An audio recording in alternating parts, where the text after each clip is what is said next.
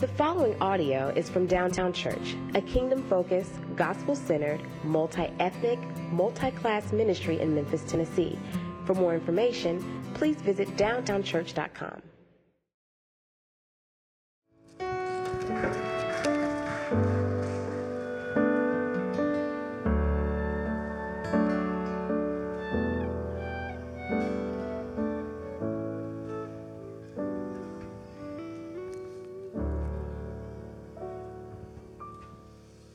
morning. Our scripture this morning comes from Exodus 5 1 through 7. Afterward, Moses and Aaron went and said to Pharaoh, Thus says the Lord, the God of Israel, Let my people go, that they may hold a feast to me in the wilderness. But Pharaoh said, Who is the Lord, that I should obey his voice and let Israel go? I do not know the Lord, and moreover, I will not let Israel go. Then they said, The God of the Hebrews has met with us. Please let us go a three days' journey into the wilderness, that we may sacrifice to the Lord our God, lest he fall upon us with pestilence or with the sword. But the king of Egypt said to them, Moses and Aaron, why do you take the people away from their work? Get back to your burdens. And Pharaoh said, Behold, the people of the land are now many, and you make them rest for their burdens. The same day Pharaoh commanded the taskmasters of the people and their foremen, You shall no longer give people straw to make their bricks, as in the past. Let them go and gather straw for themselves. Now, verse 22 and 23. Then Moses turned to the Lord and said, O Lord, why have you done evil to this people? Why did you ever send me? For since I came to Pharaoh to speak in your name, he has done evil to his people, and you have not delivered your people at all. Now, chapter 6. But the Lord said to Moses, Now you shall see what I will do to Pharaoh, for with a strong hand he will send them out, and with a strong hand he will deliver them out of this land. God, spake, God spoke to Moses and said to him, I am the Lord. I appeared to Abraham, to Isaac, and to Jacob as God Almighty, but by my name, the Lord, I did not make myself known to them. I also established my covenant with them to give them the land of Canaan, in which the land in which they lived as sojourners. Moreover, I have heard the groanings of the people of Israel from the people of Israel, whom the Egyptians hold as slaves, and I have remembered my covenant. Say therefore to the people of Israel, I am the Lord, and I will bring you out from under the burdens of the Egyptians, and I will deliver you from slavery to them, and I will redeem you with an outstretched arm and with great acts of judgment. This is the word of the Lord. Thanks be to God. Thank you, Mamie, for reading God's word. I'm so grateful for authentic worship. Man.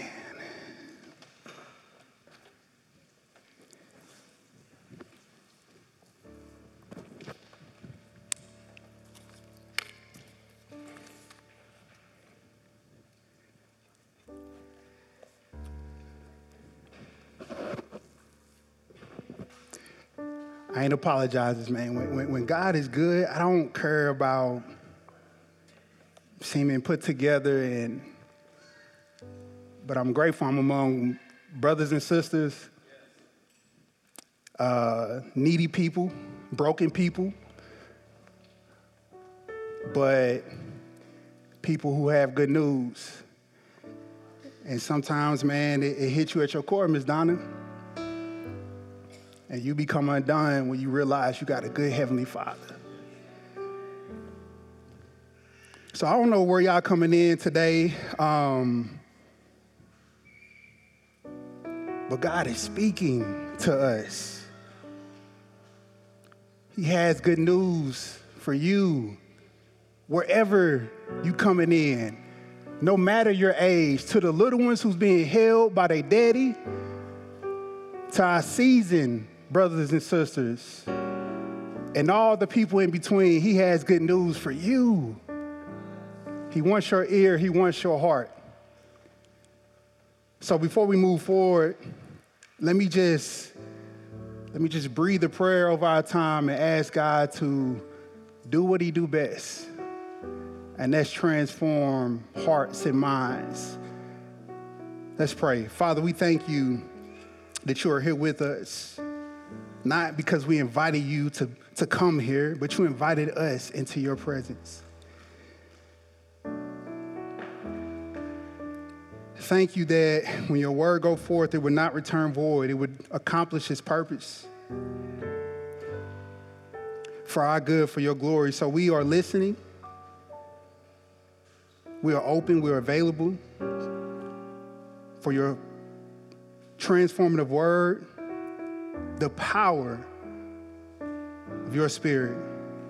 So thank you, God, for blessing us. We pray you bless this time. In Christ's name we pray. Amen. Have you uh, recently, maybe sometime in the past couple weeks or the past couple months, asked yourself, has God forgotten about me? Now, let me remind you that just because you ask yourself that question or you ask God that question, it doesn't make you less holy, It doesn't make you less spiritual. It doesn't make you weak.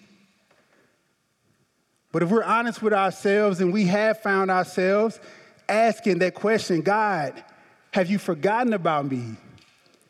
We feel as if our prayers are just hitting the ceiling, just breathing air to the atmosphere. And it's this extended season of unanswered prayers, and we can't make sense of it. It seems as if it's always one thing after another suffering, hardship, trials, loss, grief, which leads to frustration, which leads to more confusion, which sometimes leads us to depression. And if you are tired today, if you if you find yourself in the currently in a season of suffering and asking yourself or asking God the question, have you forgotten about me? I have good news for you. I'm grateful for the Bible for so many reasons because the Bible is so relatable. This is not an outdated book. It's very relevant. It's always going to be relevant until we breathe our last breath on this side of earth. Thousands of years from now, his word will still be speaking. The Bible is so relatable because it's filled with people, men and women, boys and girls, like you and I. And I'm sure at some point in their life, most, if not all, probably has asked themselves the question Has God forgotten about me? Because they found themselves in a season of persecution, a tired season. Life is just life. and they need good news, and the Bible speaks of that good news, and not just for them, but for you and I today. And, and if I could just sum up my sermon, this message, if you could walk away and you're enjoying yourself at lunch or on a car ride home, and your child or somebody asks you, What was this sermon about? What was church about? And this is what I want you to tell them that we can be encouraged in hard seasons because God is too good to forget about his people. We can be encouraged in times of suffering because God is too good to forget about his people. Let me just jog your memory real quick. We are working our way through Exodus. And Moses has been sent by God to rescue his people under the harsh hand, the heavy hand of oppression of Pharaoh and the Egyptians. God had promised Moses that he would be with him, that he would help him perform all these miraculous signs. He said, Go and tell Pharaoh to let my people go. Now, as we approach chapter 5 in the beginning verses, we see Moses and Aaron. They have their first encounter, face to face encounter with the most powerful man in that time. And they told him, Thus says the Lord, let my people go. But to their surprise, it didn't go as planned. It didn't go as Moses or Aaron probably expected it. And Pharaoh prolongs this season of suffering. Now the people are discouraged. Moses, we will see, will become discouraged. And this 400 plus years, generations upon generations, can you imagine? Born into slavery, died into slavery. Another generation, born into slavery, died into slavery. Brothers and sisters, these, these folks need good news. They heard about this God, Yahweh, but he seems silent in their suffering. How relatable is that, is that is to us? Doesn't God sometimes seem silent in your suffering? So I got two points for us. It's a two sided coin, if you will. I want to spend some time first talking about the reality of the seasons of our suffering. And then at the second half of my sermon, I want to talk about a few reminders that we can cling to during those seasons of suffering. First, let's look at the reality of our seasons of suffering. As I said before, Aaron and Moses has they approach Pharaoh and they stand in his presence and they proclaim the word, Thus said the Lord, let my people go. And look at Pharaoh's respond, response. He say, Who is the Lord that I shall, shall, should obey him? Excuse me. I will not let them go. Pharaoh isn't, he isn't asking a question out of curiosity. Moses, you telling me your God said, okay, let, tell me more about this God. this question is, is reeking and it's, it's, it's telling us of his hardened heart, his stubbornness, the sarcasm, the arrogance that Pharaoh has. Pharaoh, essentially, in this time, he saw himself as one of the gods. So, as the most powerful person in that time, whom he see himself as one of the many gods, and this, this, this Hebrew shepherd comes to him in his presence and says, Let my people go. This God sent you and told me to disrupt what I got going on. Pharaoh, in a sense, is offended. And essentially, Pharaoh, he, he declares his disrespect, his lack of reverence to the Lord, and he prolongs the season of suffering as if it already wasn't hard, as if people wasn't already dying from heat exhaustion, intense labor. Now he say, okay, you go find your own straw. I'm not providing the straw anymore. The straws were essential to making bricks. But that was a way for Pharaoh to show his arrogance towards the Lord. And because his abuse of his power, because of his lack of recognition and worship and reverence towards God, he abused his power, and the ramifications were detrimental on other people. You probably saying, okay, Artez, can you break that down a little bit more? Okay, let's look at our history. Let's look at now, 2023, or let's look past throughout all of history. Whenever there's somebody in power who abuses their power, who arrogantly puffs themselves up, they no, long, no longer are going to dignify the people beneath them. In other words, they use their power for destructive ways and it inhibits people to really live a flourishing life, a life of dignity and value, of honor and respect that God has imprinted on all his image bearers. Pharaoh is the quintessential example of this. We see that in slavery here in America. Individuals, sometimes in the name of the Lord, abuse their power. Now, we know Pharaoh had no relationship with God, but how much more people, self proclaiming Christians, to abuse their power to enslave an individual against their will? I was talking to a brother this morning, we was just briefly just conversing over the text.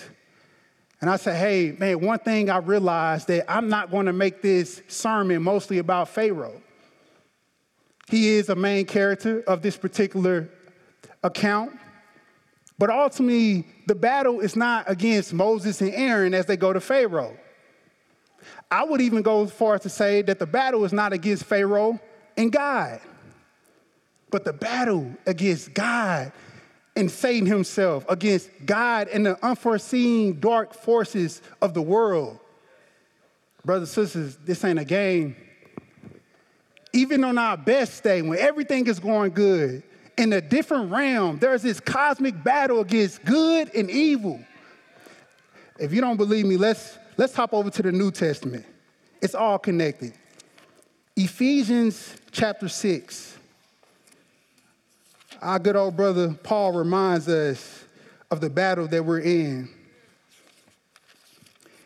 Ephesians chapter 6 tells us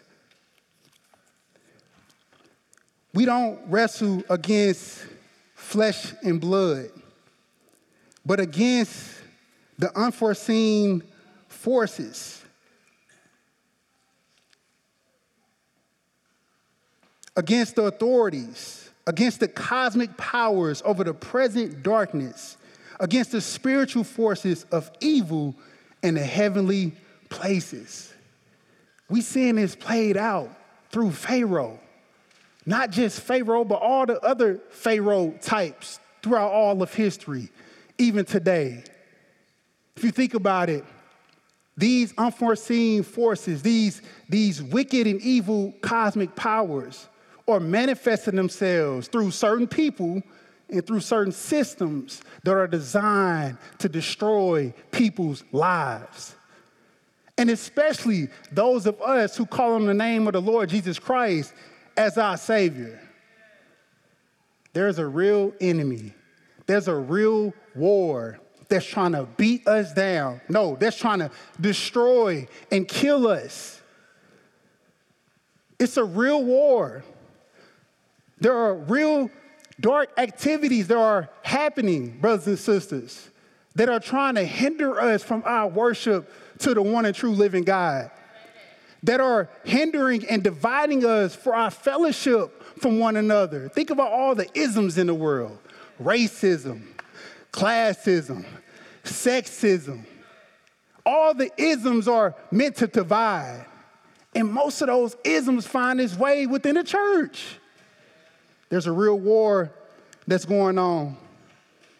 And in the midst of this war that has manifested himself, itself in the suffering of God's people, we find ourselves asking the question God, have you forgotten about us? I mean, I can't imagine the Israelites in this particular time generation after generation after generation. I've heard oral stories from my great great grandma, my great great granddad tell me about this, this Lord, this, this guy who made these promises to the forefathers of the faith. But I don't see nothing changing my situation. And they asking the question Has God forgotten about us? if I was to be honest, it's really hard to try to make sense of suffering. Why does a good God allow not just bad things, but horrific things to people who have committed their lives to Him? After all, the Bible is clear that God is an almighty God that he's love, that he's a just God. He abounds in steadfast love. He's merciful, but all the while, suffering, evil still exists. I, well, maybe, maybe I'm the only one. I've been to seminary. I read some of the best scholars, and nobody can give me an answer. And it's not for us to have an answer. Oh, yeah, this is the reason why God allows suffering and evil, all the while He persists to be all loving, all powerful, just. God isn't in heaven with his feet propped up with all the chaos that's going on in the world. He's like, man, they just can't get their stuff together. God isn't smirking like, yeah, I'm just, I'm just waiting, you know, to come in and to save the day, but I'm gonna just kind of. God isn't punishing his children. God, I'm going through this because you're punishing me. God, discipline in love. There's a, dis- there's a difference between him disciplining us in love and for punishing in us or condemning us. Because last time I checked, all the condemnation was placed on Christ. He drank the full cup of God's wrath so that his children could be spared. His children could have the righteousness of him. Our seasons of hardship, our seasons of suffering, whether we believe it or not, are still in the tender care and the tender hand of God. And He controls all things.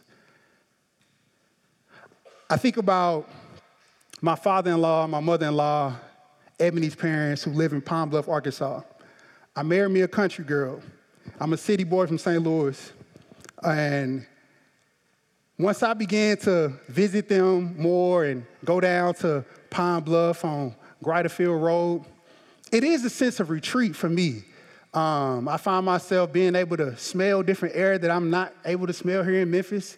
Uh, I, I, come in, I, am more in tune with nature. I don't have cell phone service, so you know, you kind of forced to uh, just take everything in. But I appreciate my mother-in-law, my dad-in-law for so many reasons. They have showed me how to be resourceful. Um, that's one of the reasons why I changed my diet, but that's neither here nor there. Um, I'm gonna leave Sir G to tell all the jokes. Um, but when it comes to just uh, dieting, gardening, they have a, this large garden and always planting things. They got tomatoes, collard greens, okra, all kinds of stuff. But I'm always curious when I'm in the kitchen and they chopping up some vegetables or maybe they clean out the refrigerator and some things or, or rotten or they done with the leftovers, there's this bag that Pops, that's what I called uh, Ebony's mom, that Pops, he typically put the leftovers, the, the things that's rotten in his bag. But he takes it out to the garden and he puts it back into the garden. And I ain't an agricultural guy, so I'm not gonna come off and act like I know what I'm talking about, but I've seen it enough that he's using the mess. He's using the rotten things, to plant them again because he has a purpose for those things to grow something else from that thing that is rotten. If y'all still tracking with me, what I'm trying to say is our hard seasons of life, yes, God can intervene. He can do something with the snap of his finger, but he chooses not to because he's using those things to refine us. He's using those things to grow us so that we can be stronger, not within ourselves, but within him for the next season of life. For the farmers out there, you know, when you grow crop, it's not just for you, but it's for somebody else. The people I've been blessed with the most are the people that bragged on, bragged on God about, man, Artez, when I was going through such and such in my life, when my marriage were, was on the rocks and God showed up, when I had this, this conflict with another family member, or when I was into it with my roommate or my brother, and, and, and when I had this particular illness, or when I had this financial hardship in my life, and when I had a son I've been praying for since he was born, and 30 years later, he's lived his life all over it, the drunkenness and things of that nature. And he came back home, he gave his life to the Lord. It's those kind of conversations that encourage me the most that they use their seasons of suffering in order to have a testimony for the Lord to encourage another person. I know, y'all, it's hard. It's hard when you're in the middle of it. Because the reality is, we can't always see God's providential hand in the present. It's when we look back. Oh, God, okay. I see what you was doing with those tears. I see what you was doing with those sleepless nights. I see what you was doing with those hard conversations. I see what you was doing when my family was telling me, you sure God hearing your prayers? Yes, he's hearing my prayers, but I don't know, some way, somehow, he's to work it all for my good and for his glory. Preaching on suffering as if I'm the, I'm right, I'm right there with y'all. Our dear brother Moses, he had questions for God. It was specific questions for God. Haven't you had specific questions for God when you were going through your particular season of suffering? Let's look at Moses' questions. Chapter 5, verses 22 to 23.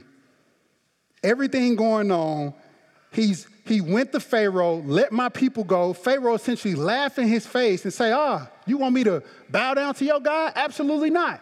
In fact, I'm about to make it harder for the people. Harder for you because you're the leader of the people.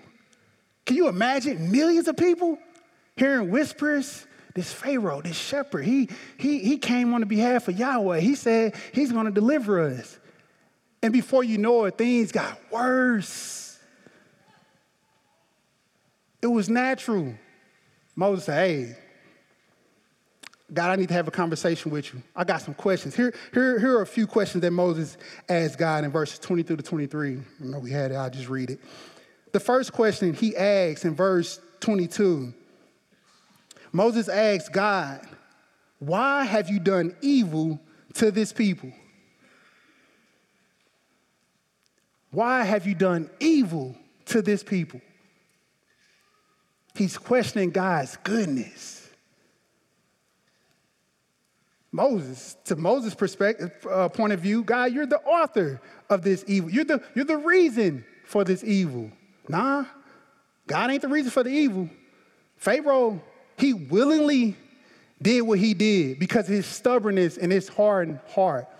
The second question Moses had for God why did you ever send me? Or why did you even send me?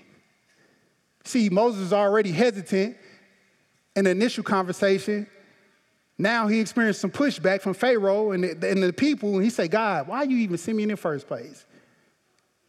He's questioning God's purpose. We found ourselves in that particular, why you even send me to this particular people to do life with?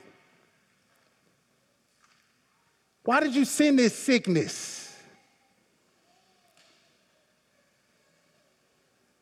Why did you allow my baby to be born with this particular ailment? Why me? Why, why was I born into this family?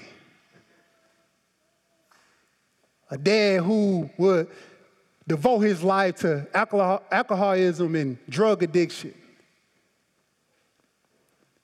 Maybe you suffer from abuse physically, mentally, sexually, or verbally. God, why? And then lastly, Moses says, You haven't even delivered your people. He questioning God's actions. You're not moving fast enough. Are you really in control? Because if it was me, I would have already delivered these people. Moses is so relatable to us especially when we find ourselves in those hard times of life that we just can't make sense of it. But after all of these questions, brothers and sisters, God actually provided space in this relationship and He invites the questions. Look at all the Psalms, all 150 Psalms. You want a, a, a, homework assignment? Not necessarily homework assignment. You want a devotional assignment? Start with Psalm 1 and make your way through a psalm, maybe a psalm a day, a psalm every two days. And make a note every question you see this particular person asking God. You see, God in His kindness, He, he makes space for our questions. His feelings aren't hurt, He's not taking it personally. He wants us to question but even with our questions, we ultimately have to submit those things that we don't know, those things that are out of our control, to His complete and perfect sovereignty. I think about Isaiah chapter 55. That's a helpful reminder for us. Isaiah tells us in verse 8 and 9 for God is speaking, for my thoughts are not your thoughts, neither are my ways or your ways, declares the Lord. For as the heavens are higher than the earth, so are my ways higher than your ways, and my thoughts higher than my higher than your thoughts. We see this with children, right? Young children asking our parents, why? But why this? Well, how come we can't? And it's legitimate curiosity. But at the end of the day, the kid doesn't see the perspective, the point of view of the parent. How much more God? We find ourselves wrestling with these things.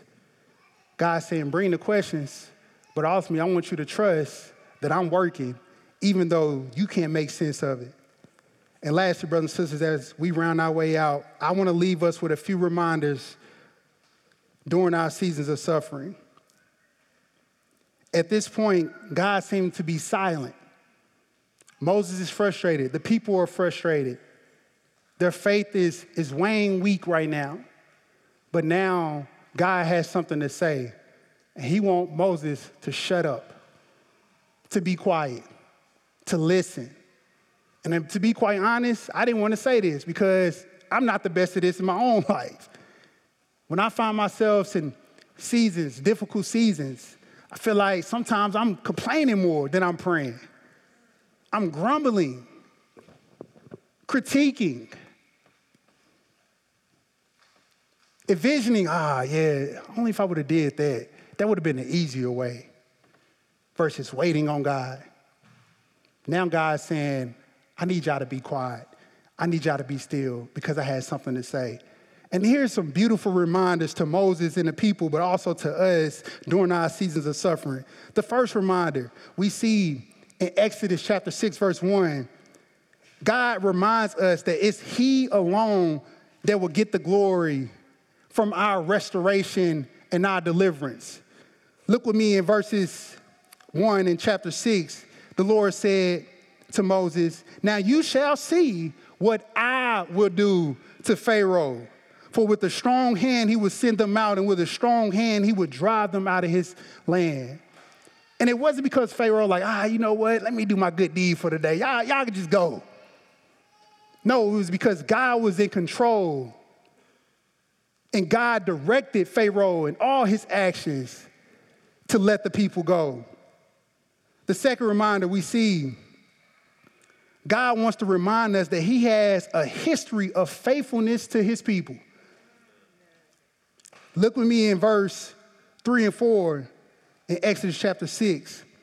God on the road, he said, I appeared to Abraham, to Isaac, to Jacob as God Almighty. But by my name, the Lord, I did not make myself known to them. I also established my covenant with them to give them the land of Canaan and the land in which they, has, they have lived as sojourners. God said, I got a, I got a proven history that I'm faithful. Moses Lest I remind you, he said, I, I appeared to Abraham, Jacob, and Isaac. But he said, I did not make myself known to them the way he's made himself known to Moses. Now, I had to dig in a few commentaries to see what they was talking about, if I was to be honest. What he's communicating is to Abraham, to Isaac, to Jacob, the patriarchs, the forefathers he revealed, God revealed himself as El Shaddai. El Shaddai in the Hebrew means that God is almighty, he can do all things. But with Moses, Moses, God revealed himself as Yahweh. In other words, Yahweh is the covenant keeping God. It's not that God was selling Abraham, Isaac, and Jacob short, it was that his revelation was building upon the other. In other words, Moses in real time, he can look back to see God's faithfulness to Abraham, Isaac, Jacob, and Joseph. And God says, I'm revealing myself to you as the covenant keeping God. What about us, brothers and sisters? In 2023, do we not have the full revelation of God?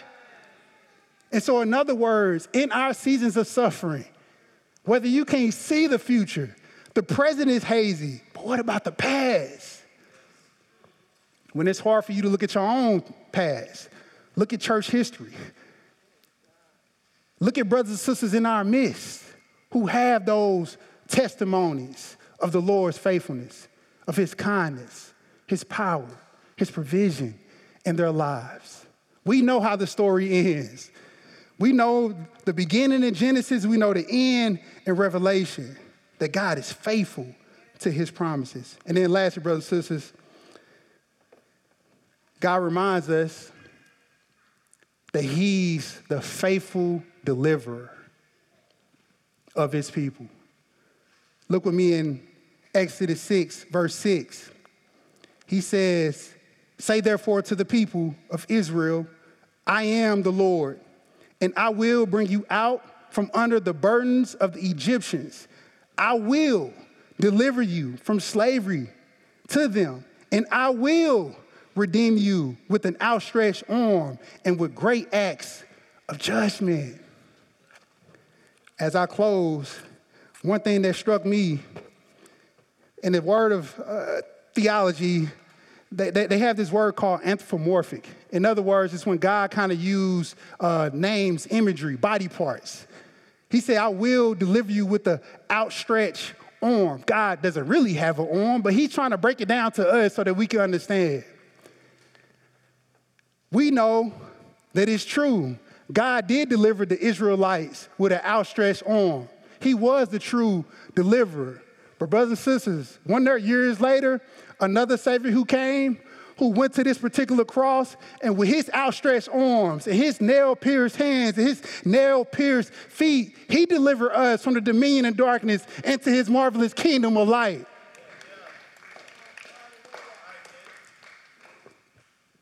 He defeated death.